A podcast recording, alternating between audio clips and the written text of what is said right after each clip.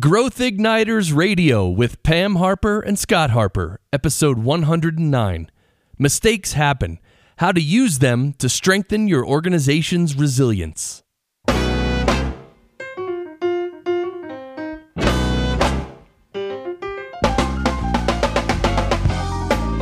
This episode is brought to you by Business Advancement Incorporated, enabling successful leaders and companies to accelerate to their next level of success on the web at businessadvance.com. And now, here's Pam and Scott. Thanks, Chris. I'm Pam Harper, founding partner and CEO of Business Advancement Incorporated. And right across from me, as always, is my business partner and husband, Scott Harper. Hi, Scott. Hi, Pam. And as always, it's wonderful to join you again for another episode of Growth Igniters Radio with Pam Harper and Scott Harper. And if you're listening for the first time, our purpose is to spark insights, inspiration, and immediately useful ideas for visionary leaders and their companies to accelerate to the next level of growth and success. So, Pam, people who know us and have been listening for a while know that we're fans of cinema. We like our movies, and we watched the Oscars last night. It was quite a show. It was quite a show, and it was great to see all the awardees and the little parachutes coming down from the ceiling with treats. But what was really exciting, and maybe a lot of our listeners uh, have heard about it or even saw it, was live TV did its magic, and there was a real mishap at the very end for the Best Picture nomination. A major mistake. A major mistake. Uh, Warren Beatty and Faye Dunaway uh, were the announcers for Best Picture. Warren Beatty opened up the envelope and said the winner is. And he paused for a minute and looked confused, and uh, Faye Dunaway sort of kidded him about it. And he handed the card to her, and she read off, Winner is La La Land. And the crew and producers of La La Land came up and started to make their uh, announcements. And all of a sudden, uh, people were kind of scurrying around behind all the, the uh, crew and producers and cast. And uh, the producer for La La Land said, Wait, there was a mistake. We didn't win. The real winner is Moonlight and everyone looked confused. Everyone was milling around, and there was a lot of shock. It was hard to tell at first whether it was just some stunt that uh, was being pulled off or whether it was real. And then it became very apparent that something real was happening. Something real was happening. And here we have something that happens to all of us at various times, usually not quite so publicly. Mm-hmm. That's right. but, but, mistakes happen. And sometimes they are relatively minor, uh, sometimes they're very serious. The fact is that we can't stop mistakes from happening. The question is, what do we do about the mistakes that are made, and how can our companies and organizations bounce back? Now, it's natural to view mistakes as undesirable because they are. right. They're expensive, right. they're embarrassing, they're harmful to one or more parties. Yep. Nobody wants a mistake. Of course not. The biggest problem with a mistake, though, is the more you resist it, yeah. And you say, it can't happen. It won't happen. We're going to make it never happen again. And we're going to demand perfection. It can't happen because we're human. Yeah. And even machines make mistakes. Of course. And so the question is how can we possibly turn mistakes to our advantage? We can, because one of the things that I've said and I'll keep saying is that within every challenge is an opportunity. Right. And so we need to look at what is the opportunity when you've got a mistake. It's the chance to strengthen your organization's resilience. Okay. We do that by learning. Well, sure. There's a very strong norm that companies should learn from their mistakes, especially when the mistake is particularly embarrassing, like the Oscars incident, or has a lot of negative consequences, people want to get in, find out what happened, address it, fix it, learn from it, move on. Yes, but are they learning in a way that enables them to be more resilient? Okay, what, what do you mean by that? Resilience is having the courage to look beyond the surface and not only come back mm-hmm. to where you were, but actually to bounce higher than ever before. Okay, that sounds really good, but how how can a company actually do that? Well, there are two components to doing this. The first is to frame the issue so that we're actually solving the right problem. Excellent point. So, in the case of the Oscars, for instance, you could view the mistake as the wrong envelope got handed to Warren Beatty, or you could view the mistake as whatever it was that led up to that, that caused the wrong envelope to be handed to Warren Beatty. And that might be an even more important mistake to solve. That's right. So, how you frame the issue is going to be very impactful on the results you get Okay. in terms of solving the problem. Good point. So, what's the second component of using mistakes as a springboard for actually increasing a company's resilience? The second component is discovering and addressing the cultural issues that are linked to the problem and can lead to new opportunities. Mm-hmm. And these could include values, beliefs, practices. They also include the human dynamics of trust and communication. And that starts with the conversational habits of leaders.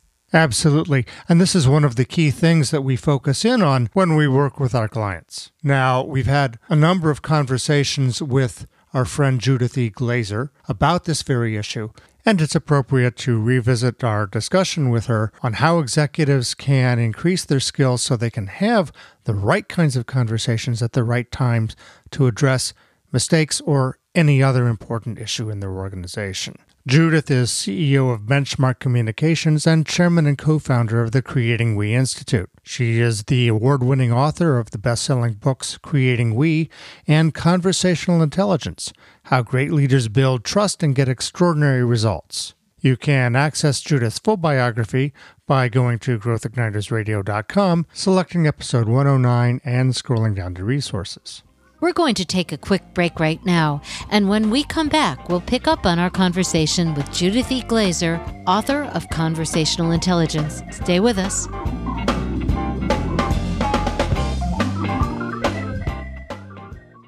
It's great to have you with us here on Growth Igniters Radio with Pam Harper and Scott Harper. We're brought to you by Business Advancement Incorporated. We focus on enabling visionary leaders to dramatically increase momentum in their companies for game changing results and higher levels of success. We're on the web at businessadvance.com. Does this topic resonate with you? Check out related episodes to expand your perspectives and take away even more immediately actionable ideas. Just go to growthignitersradio.com, episode 109, and scroll down to resources. And while you're there, sign up for our weekly alert of upcoming episodes so you'll always be up to date.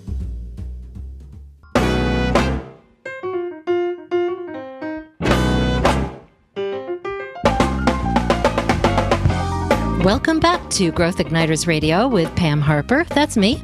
And Scott Harper. Scott and I are talking today with Judith E. Glaser, CEO of Creating We, about building strong habits for powerful and effective conversations. Judith, how can people find out more about you and Creating We? Um, we have a website, uh, www.creatingwe.com, and we also have another site with the, it features our book Conversational Intelligence, which is conversationalintelligence.com. And you can access this by visiting growthignitersradio.com, episode 109.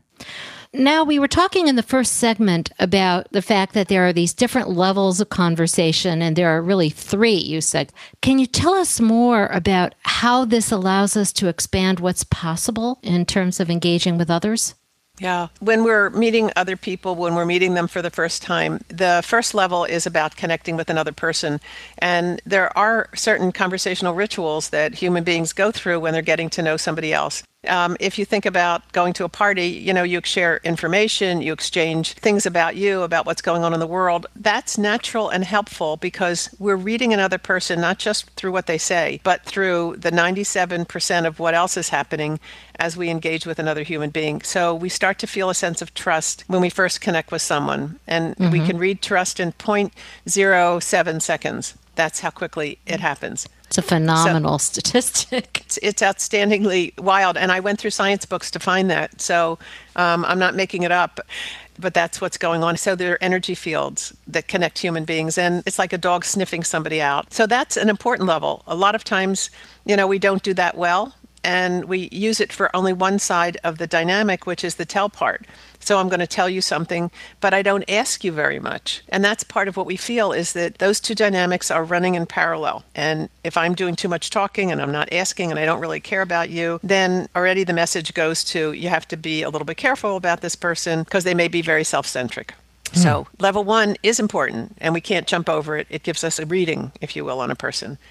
Level two is when you get into conversations where there are points of view and positions, and we either listen to each other or we don't. And positional becomes where we actually have a very strong point of view, and our listening goes down to listening in a very particular way. When we get positional, we listen to hear where we can reinforce or influence someone to our point of view which is a very different type of listening than what happens in level three, which I'll talk about in a, in a minute. So, positional again is important because in business, in life, anywhere we interact with people and we have to make decisions, we have to take positions. And I don't say to people, don't take positions. I say, do. However, do it with the spirit of being generous to listen to another person and really inviting more time to listen to them than spending the time platforming what you have to say. Or planning um, what you're going to say next. Totally. Right? To- yeah. Exactly right. Exactly right. Um, and by the way, the brain drops out as we're listening to other people. It drops out to connect to what we're thinking every 12 to 18 seconds. We're doing an internal check on what I just heard, how it relates to what I need to say, and so forth. So that dynamic is also at play. Okay. Um, so that's two of the levels so far, both needed. This one helps us navigate with people. So the first one is mm-hmm. connecting, the next is navigating, and the last one is where we actually integrate our being. And I we don't even have words yet to describe what happens in level 3, but it's where I use the word co-create, where we open mm-hmm. the space to grow with another person, where we enable a place in our brain to map them, the wholeness of who they are. Now, I, that may sound a little spiritual, but mm-hmm. it's really not. It's when we take in another person and are not judging, but we listen to connect. We ask questions for which we don't have answers as opposed to leading questions. We start to send messages to the other person that that they can trust us. Our mirror neurons open up in our brain, which are how we actually mirror another person's uh, psyche. And it's amazing the research that's happening now on what we pick up in terms of the neural networks that other people share with each other um, when we're in this place of level three. It, this is when we not only feel empathy, but we can hold a view of the world together, like it's a universal picture of the world. We actually have pictures of how people are connecting their energetic fields, and that's when you say, Wow, I really get you, or I totally see what you're all about, or what you're thinking. And at that point, the kind of conversations, the decisions, everything we make is at a different level with a different chemical, with a different imprint and it actually gives us a different sense of what the world is all about, or for that matter, what our conversation is all about. Does wow. that make sense? It does make sense. And what I'm hearing, Judith, that is really sinking in even more today is that all three of these levels of conversation are important in really connecting and moving on and getting to the highest level. So it's not like one is inferior to two and the positional is inferior to three. We have to go through that and but they have to balance and, and all come in at the right time and then we can get to that really cohesive a unifying conversation where everybody's clicking away and we're feeding each other. And yep in the third section, I think we're going to talk about how we can build the habits to really make that happen most effectively. Uh-huh. So, in the meantime, can you tell us a story then about a CEO who moved from these different levels, the level one, level two to level three, and the impact that it had on a company's transformation and growth? Uh, so this is really fascinating. This was actually someone who reported directly to the CEO, and I was asked by the CEO to go in to a meeting with him and to be part of the firing of this guy and they wanted to fire him because he was so big on level one and level two. And that's not what they called it back then because I didn't have the terminology until mm-hmm. a couple of years ago. But um, but they they knew that he was a really what is they called obnoxious with people, especially customers. And when he drank, he was always in level three, uh, level two, and being really tough on people. Anyway, I took on, I asked the CEO to let me coach him, and I did. And for the first uh, conversation I had with him, he spoke for 19 minutes 26 seconds without letting me in, and I tried many times to be part of the conversation. So he was really stuck in level one and maybe level two as well. That phone call, the 19 minute, 26 second phone call, was my platform to start a conversation with him that was life changing. As he said later, as we got to know each other better, what happened is I reflected back my experience being on the other end of that conversation. And nobody had the courage to do that with him. And I asked him what he was thinking when he uh, kept rolling. Did he hear me? I wanted to check into his attention and what he was paying attention to, all the things that we were talking about in the first segment. And I finally got an inkling of glimmer somewhere in him that perhaps he wasn't always right and that other people were always wrong, that there might be something else for us to discuss.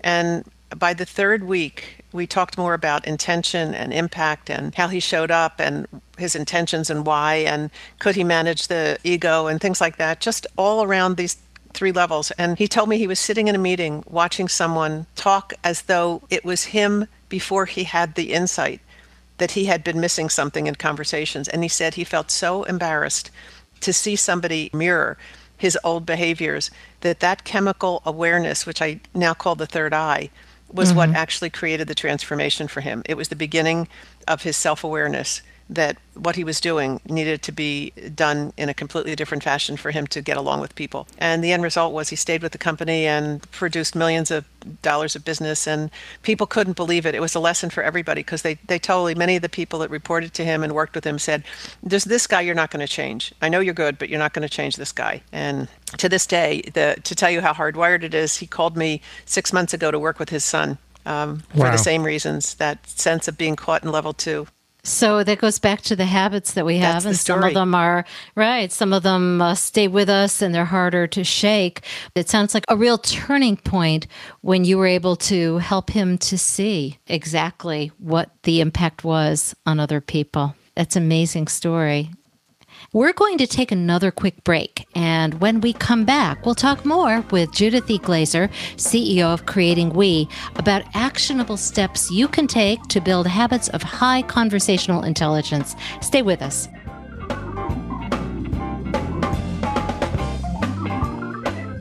So, Pam, can you tell our listeners why clients engage us to speak at events, conferences, and company offsites?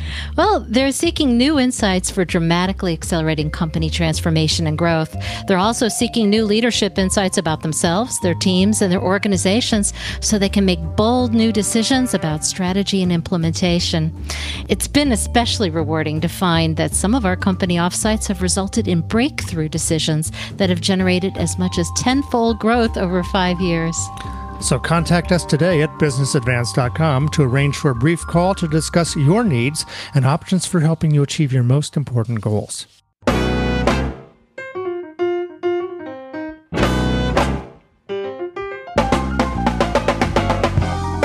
Welcome back to Growth Igniters Radio with Pam Harper and Scott Harper. Over the last two segments, Scott and I have been talking with Judith E. Glaser, CEO of Creating We, about building strong habits for powerful and effective conversations. Judith, how can people find out more about you and Creating We? We have a website that they can go to, which is www.creatingwe.com. And also, our exciting new book, Conversational Intelligence, has its own website as well. So, conversationalintelligence.com. And you can access all of this by visiting growthignitersradio.com, episode 109. So let's get back to our conversation here. We've been talking about what conversational intelligence is, a wonderful success story that is very inspiring. So, getting it back to what somebody can do as soon as they're done listening today. What would be some advice you could give for leaders who want to bring their conversational habits up to the highest level? It's really, really a fascinating story. And for me, it starts with one thing there is a giving tree of goodness that comes back when human beings decide to listen to connect to each other. So, while it may sound like a simple thing, I have had leaders tell me that by changing their form of listening from judging, trying to figure out where they fit in, or realizing that they're monologuing, so listening to connect has been an, the most powerful shift for people. And again, I call it a giving tree because it gives so much back to you as you engage with people and find their chemistry shifts. Therefore, the way they see you shifts. Therefore, what they say to you shifts. It's just a, a positive spiral. I think it's interesting what you're saying about listening to connect because even as we've been sitting here talking and we're in different parts of the country here, I'm listening to connect in a different way. And it's very interesting. It does shift the attention. And I'm so glad to hear that, Pam. There's something about actually instructing your brain which way to listen that it clears out for some reason. It downregulates the cortisol that may be hanging out. There's a lot of new research about how we clear our brain of debris, and cortisol hanging out uh, which is non-functional for the moment, hangs out long. That's what mm-hmm. we know. Mm-hmm. It has a 26-hour shelf life, right? So by focusing on listening to connect, we actually are activating the garbage disposal in our brain to pass through the cortisol and to enable room for oxytocin to be born. And it's a conscious decision. I mean, what I had to do is uh-huh. say, I'm going to listen in a very different way. And so that's the first thing. So I'm experimenting with doing this as we go. And the rest is you need to learn to team up with your brain. That means that one step is to say, I intentionally want to do something. Then you have to know that you have what's called the reticular activating system, which is part of the lower brain that is what focuses our attention to different things. So instead of just doing one thing, that you also then invite your prefrontal cortex to connect with the reticular activating system.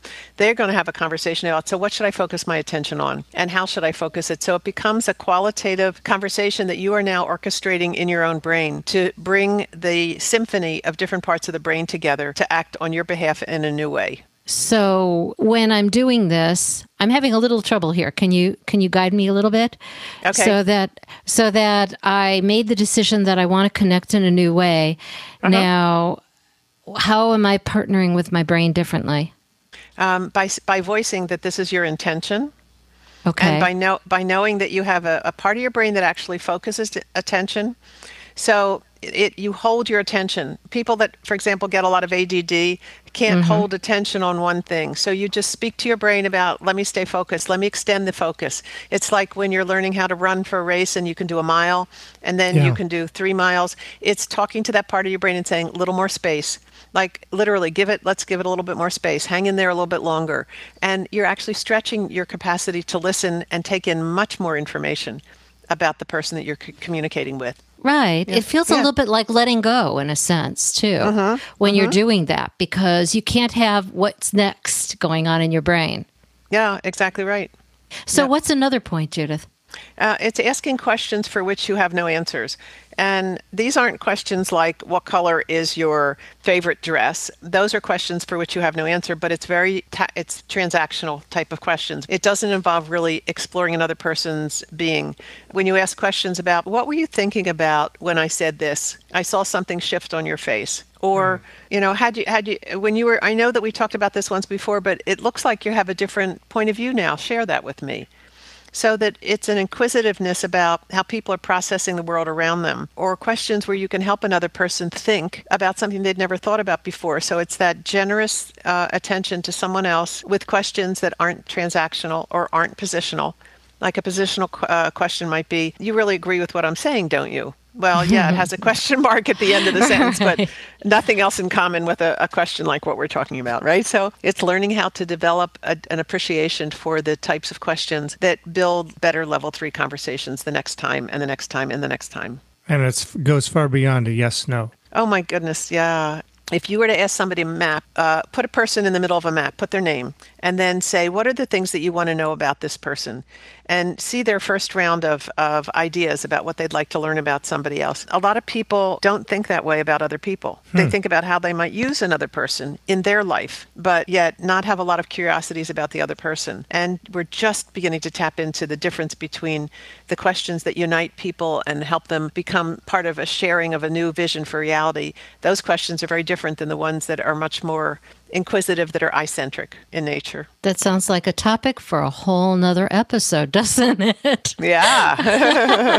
see, see. This can go on and on. I, I'm very curious. I have to say though that everything you're talking about is so important, but habits, like all habits, conversational habits, take a while to develop. I mean, how patient do we need to be?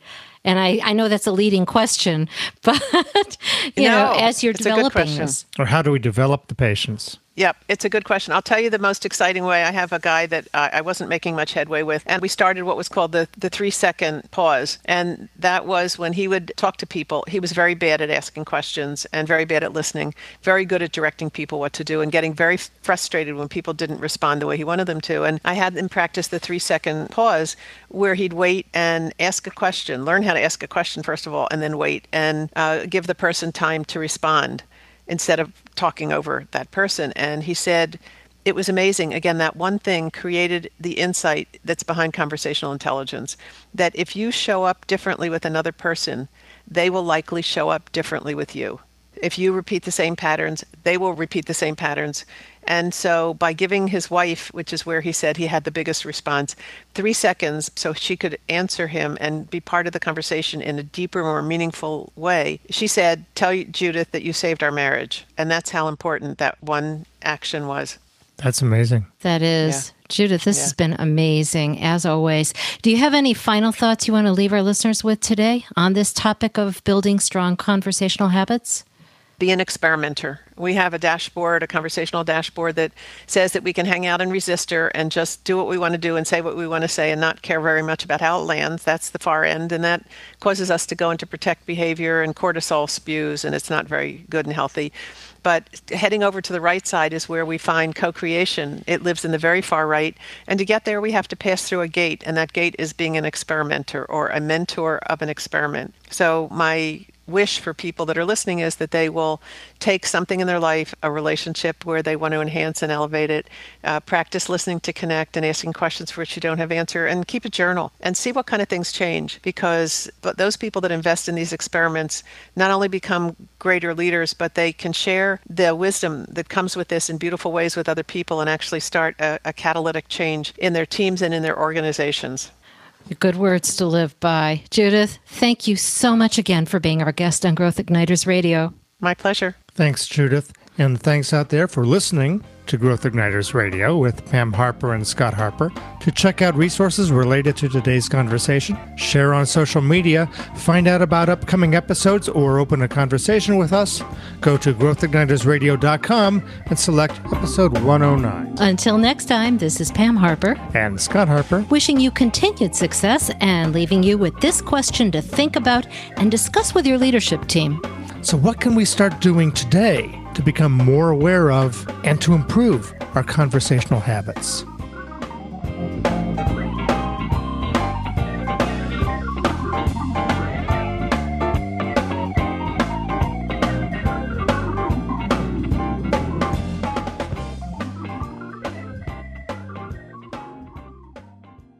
Growth Igniters and Growth Igniters Radio are service marks of Business Advancement Incorporated. All Growth Igniters Radio episodes are copyrighted productions of Business Advancement Incorporated, intended for the private use of our audience. Except as otherwise provided by copyright law, all other uses, including copying, editing, redistribution, and publication without prior written consent of Business Advancement Incorporated, are prohibited. All rights reserved.